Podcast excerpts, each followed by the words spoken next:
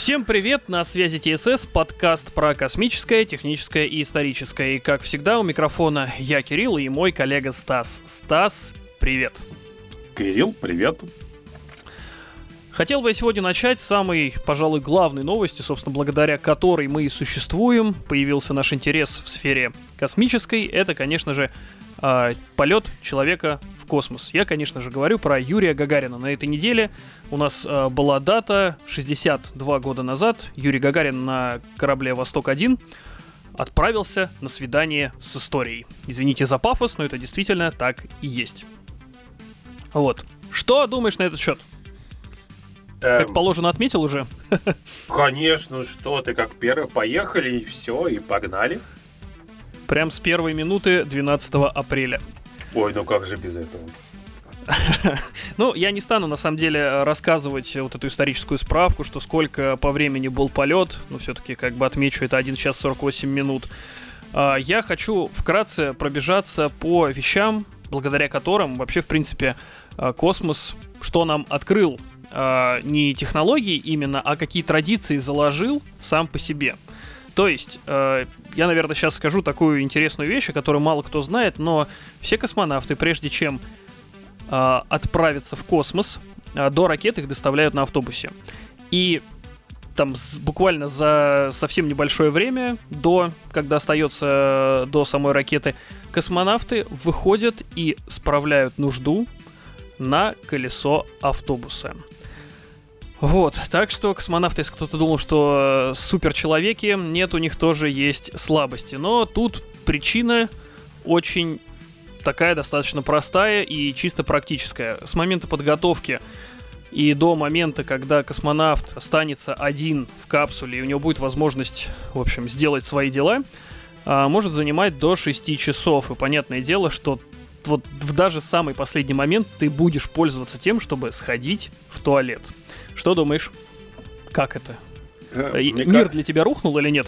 Нет, знаешь, на самом деле нет, потому что на, на любых традициях все, что есть, держится, все держится на традициях. То есть у хирургов свои традиции, там, у спасателей свои традиции. Почему у космонавтов не иметь какую-нибудь такую забавную традицию, основанную первым космонавтом? Почему нет, собственно Это, говоря? это еще не все. На самом деле, а, как утверждают, что первым, кто это сделал, был Юрий Гагарин. Но сразу скажу, что Юрий Гагарин не ставил перед собой задачу, я так думаю, что вот типа надо обязательно что-то придумать. О, и давай я займусь этим.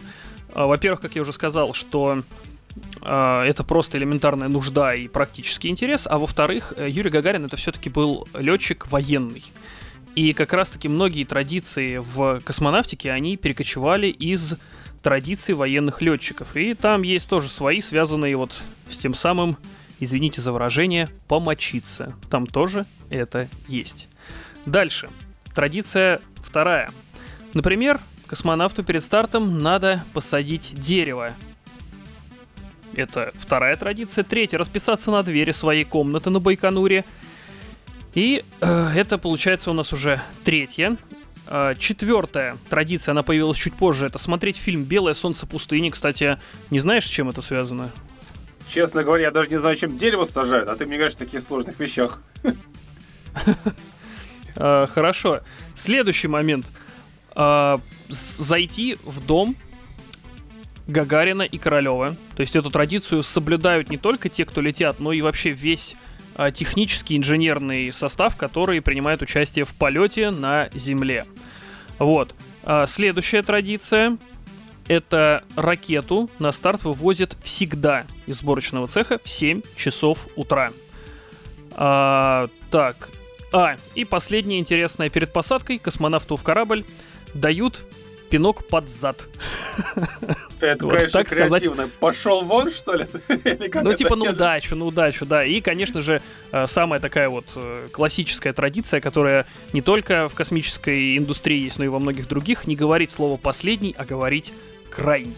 То есть, типа, э, не последний полет, а крайний полет, крайний эфир, там, э, к- крайний урок, а не последний Ну, урок. ты знаешь, кстати, Ну, вот общем- эта традиция меня немного напрягает, потому что я понимаю, когда это касается людей, у которых она связана с чем-то очень напряженным. Космонавты, спасатели, там, военные. Когда они не говорят, там, пилоты, что они говорят, не, не последний, там, крайний.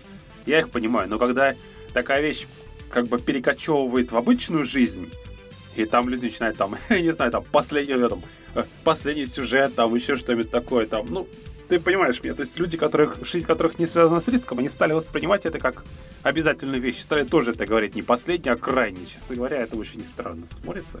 Ну, не вкладывают в этом такой смысл. Я согласен тут с тобой. И, ну, в общем-то, да. возвращаясь к тому, с чего я начал. Про ту самую справление нужды. А, в 2019 году компания, которая разработала новый скафандр Сокол М, сделала его без ширинки. И, о ужас, люди из индустрии космической говорили, вы что, лишите космонавтов традиции и возможности послабляться перед, старпом, перед стартом? Но, в общем, э, компания очень быстро парировала эту претензию, что, типа, если заказчик, а заказчик это понятно кто в нашей стране является заказчиком, который отвечает за а, полеты в космос. Если заказчик попросит сделать ширинку, мы, конечно же, ее сделаем. В общем, а, в итоге ширинку сделали на костюмах, на скафандрах Сокол М. Ширинка есть, поэтому традиция э, жива. Эти ребята шли по офигенно тонкому льду, когда убирали ширинку. Ну да, да, да. И в завершении э, приятное. Э, у россиян в преддверии праздника спросили, хотят ли они полететь в космос. И 38% наших граждан заявили, что хотели бы слетать в космос. 45% из них это... Э, так, Леген... А, нет, вру. Легендарную фразу «поехали», сидя в космическом корабле, хотят сказать 45% мужчин и 26% женщин. Вот такие дела. Ну, я, я, бы, я присоединяюсь Что-что? к этой цифре. Я присоединяюсь а. к этой цифре. Ну, это а круто. Я присо... А я присоединяюсь к той цифре, которая говорит, что она хочет свалить с этой планеты куда-нибудь подальше. Например, на Марс. Почему бы, собственно, Там я пока еще ничего нет на этом вашем Почему? Марсе. А я хотел бы быть колонистом. Почему нет? И хоп, короче, и вместе с колонистами основываешь колонию. же фантастика. Конечно, это не, э, как там была, Прайм, но ладно, пусть будет так. Цитадель мы когда-нибудь найдем. Ладно. Тут есть проблемы. Там а. нету пока еще высокоскоростного интернета. Нет! Да. Хорошо, всех с прошедшим днем космонавтики. Ура! Ура! Да, я закончил. Давай ты. Ну, раз уж начали про космос, то давай продолжим про космос. В данном случае поговорим о Джеймсе Уэббе. Конечно, не о личности, а там телескопе, которым запущен так высоко-высоко. Так вот, они нашли галактику, Угу. Которая начала свое существование аж спустя 510 миллионов после Большого Взрыва, представляешь? Mm. Давно.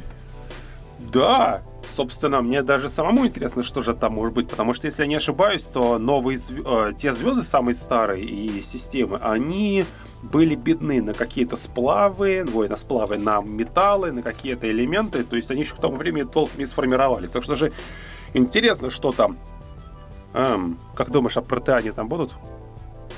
Ой, если они будут такие же воинственные и милитаризированные, не хотелось бы. Ну так что, так, это короткая новость, такая короткая заметочка. Так что давай ты что-нибудь расскажи интересное людям. А, я хотел бы тут немножко подискутировать. Э, сейчас я, конечно, кину камень в огород почитателей и обожествлятелей Илона Маска, но, в общем, ребята, держитесь. Илон Маск основал компанию в сфере искусственного интеллекта, чтобы посоперничать с OpenAI, которая разрабатывает э, чат-бот чат GPT.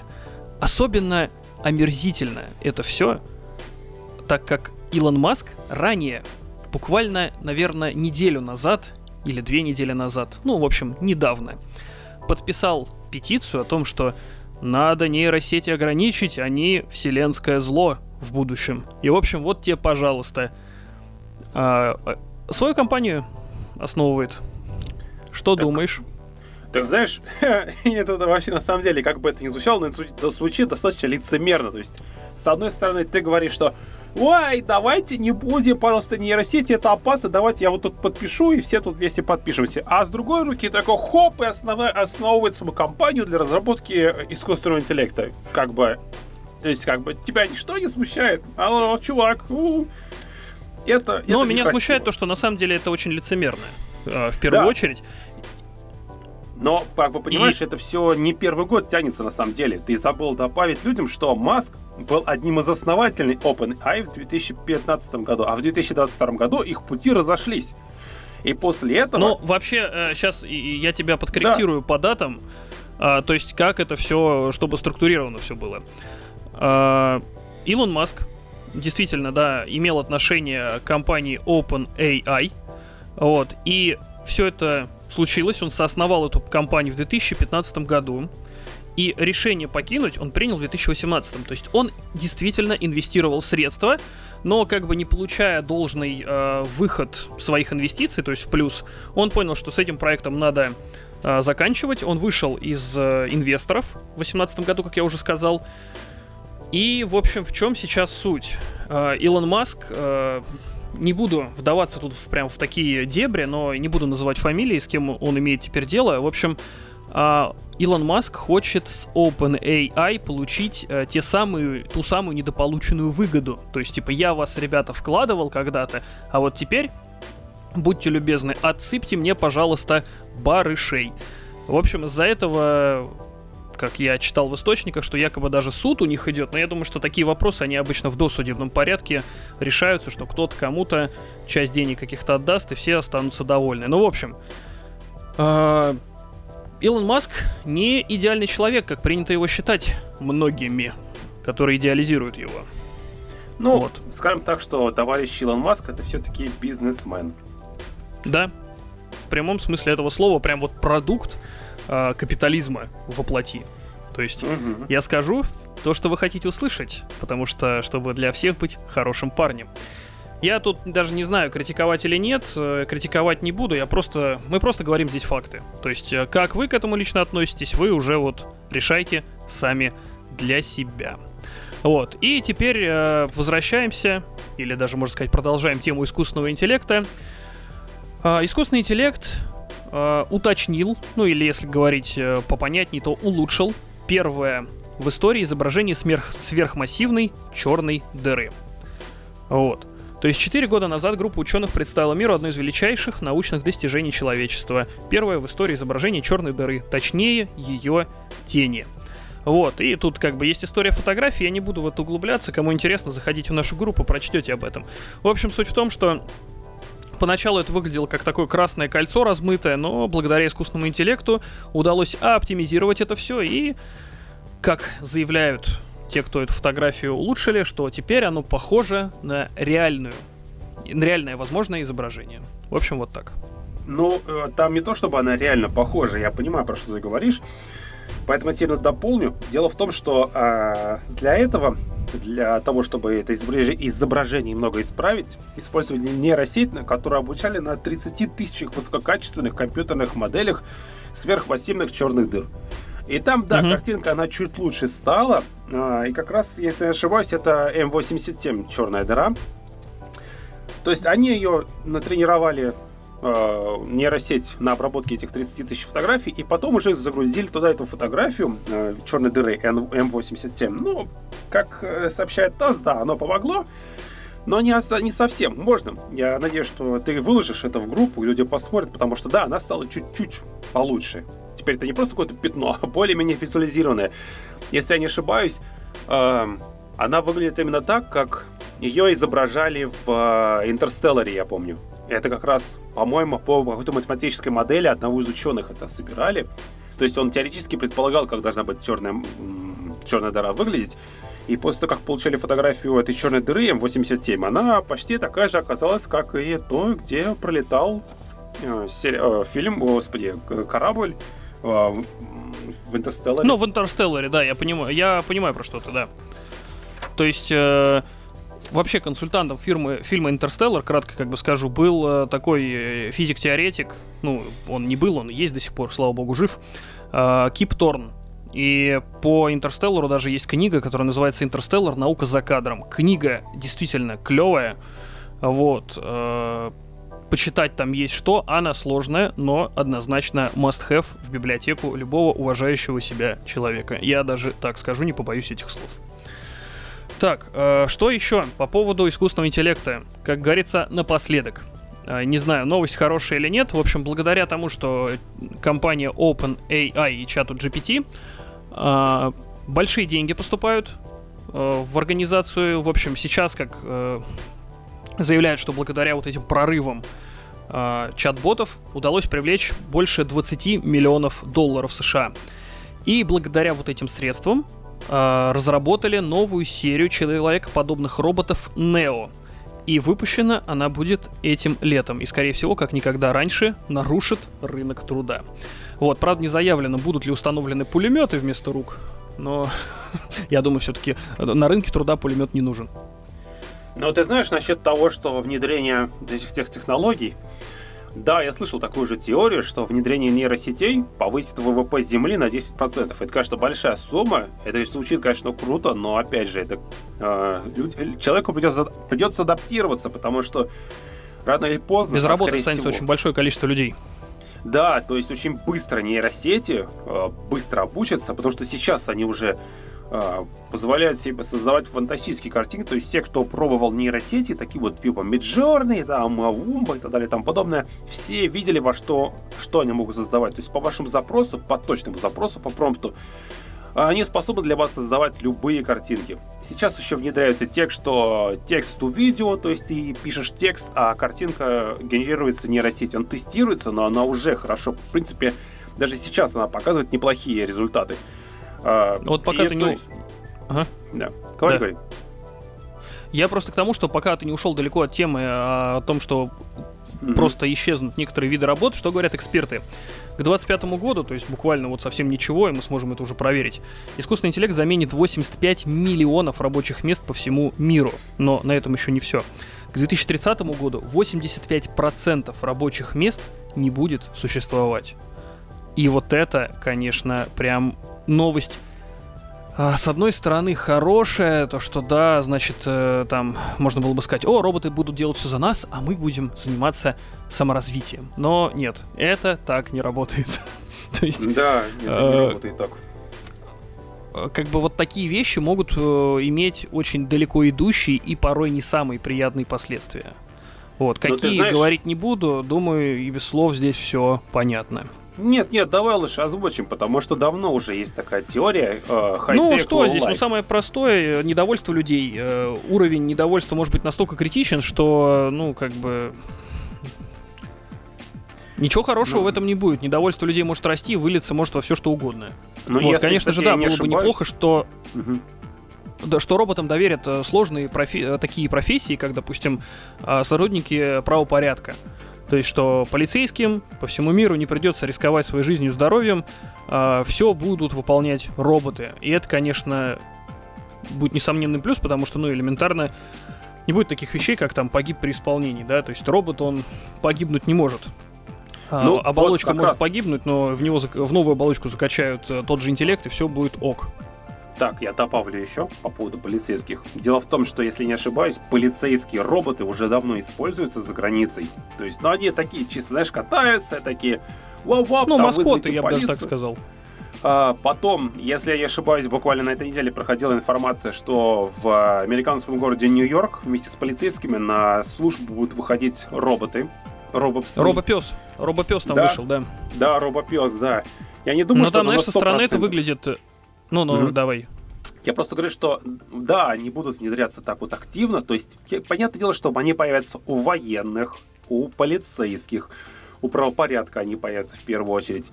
Вот, то есть в финансах они обязательно появятся или что-то подобном. И да, я боюсь, что это очень сильно разделит общество. В самом худшем этом смысле слова. Вот так вот даже не знаю, если честно, добавить, что да, они вот будут внедряться, они активно будут внедряться, просто, просто в большом количестве будут внедряться.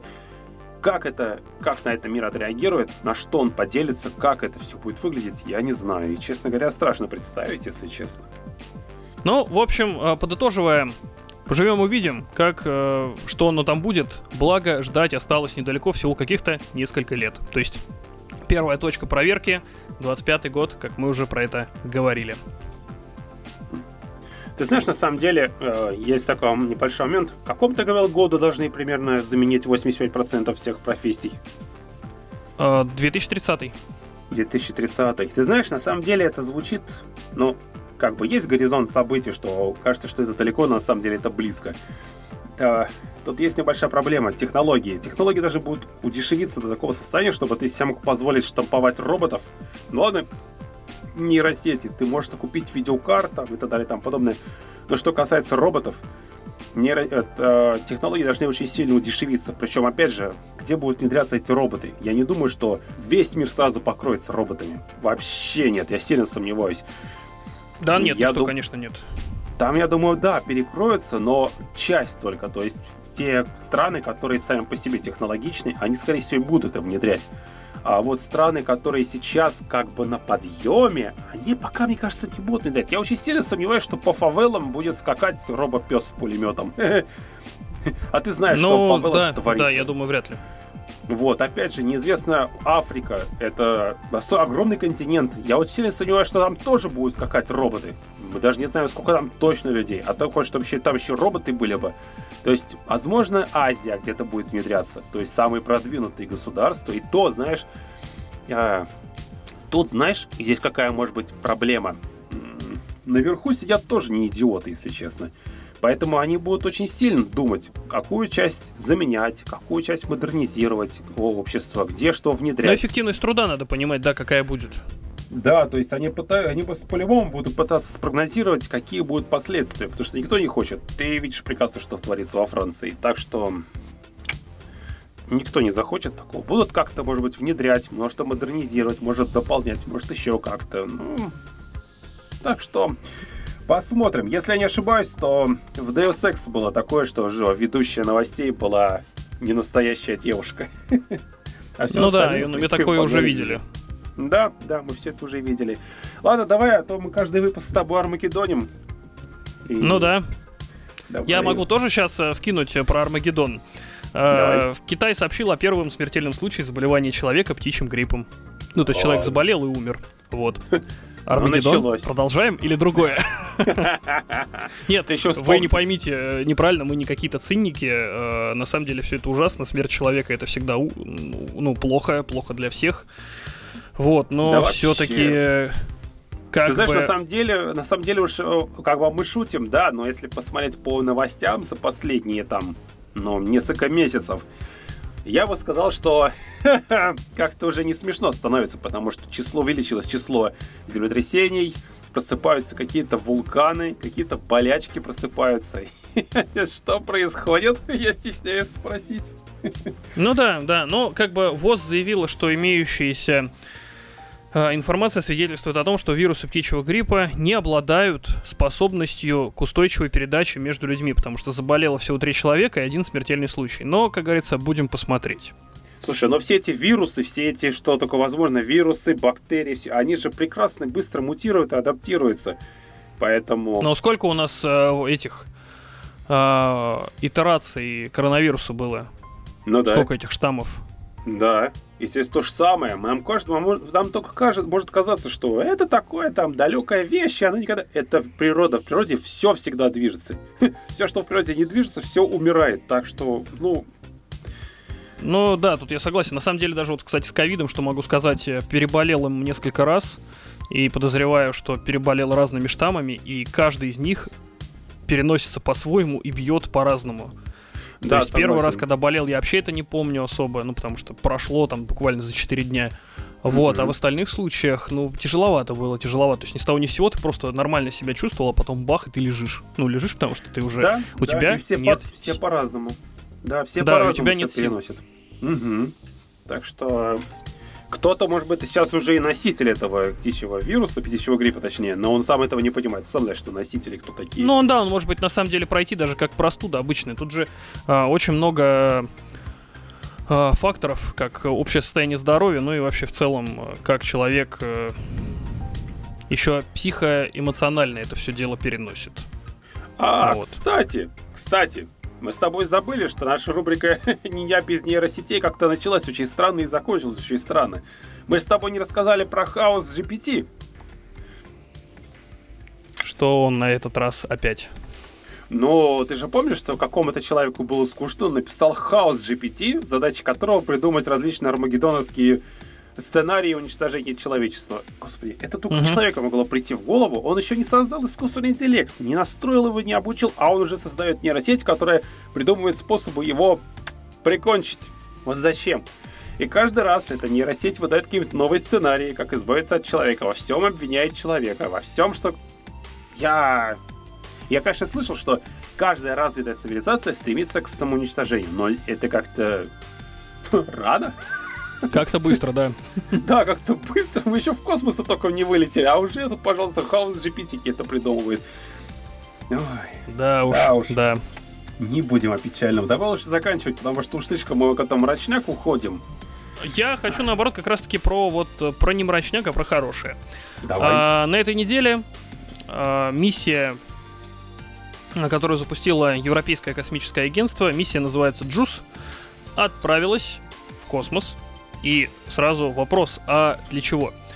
То есть ракет-носитель на орбиту выводит зонд, и в ближайшие месяцы и годы зонд совершит серию пролетов вокруг системы Земля-Луна, Земли и Венеры, что позволит достичь систем Юпитера. Ну, используя, в общем, гравитационные маневры, долетит до Юпитера. И, собственно, что он там будет делать? А цель миссии Джус достаточно интересная. А, и можно сказать, что она не просто нацелена на что-то одно, а у нее стоит очень много задач. А, сделать нужно будет наиболее точную и подробную фотографию Юпитера и трех его крупнейших спутников – магнитного Ганимеда, кратерного Калиста и полосатой Европы.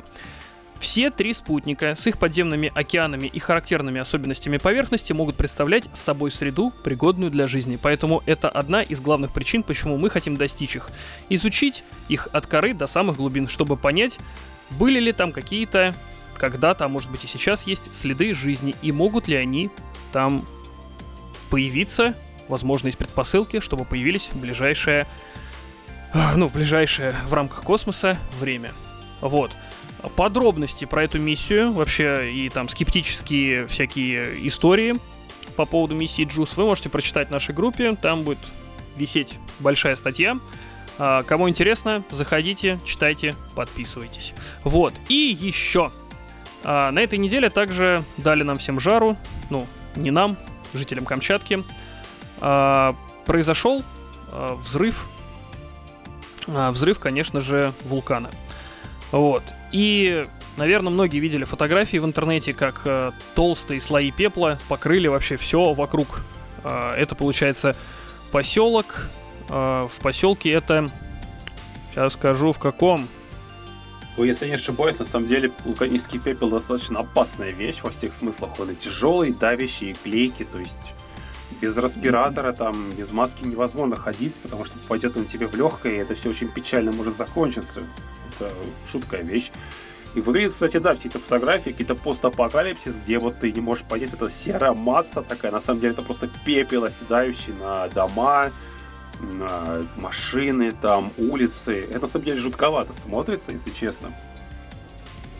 Ну, на самом этот э, Роскосмос даже выложил в интернет гифку, где показано вот как э, вот эти массы, стол пепла перемещается вокруг этого самого вулкана.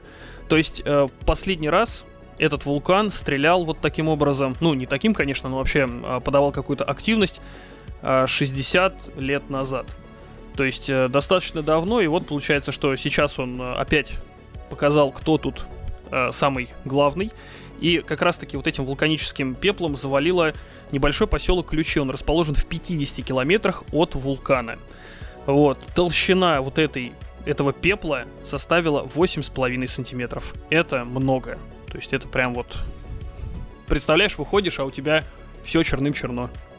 На самом деле это жутковато, потому что, во-первых, темно, во-вторых, вот, этот, вот это клейкое вещество в виде э, э, вулканического пепла оседает. И на самом деле жутко. Я, честно говоря, испугался бы, если бы в это время мой кошак бы где-нибудь на улице бегал. Я бы, честно говоря, за него испугался. А, на самом деле был уже случай, как вот как раз-таки э, в твоим словам в Торе, что а, вот этот пепел, он опасен. В Средневековье, я не помню, в каком веке это было, бахнул какой-то вулкан, и в Европе несколько лет подряд, если я не ошибаюсь, а, если что, кто-то поправьте меня, извергся, э, извергался так, что несколько лет был неурожай.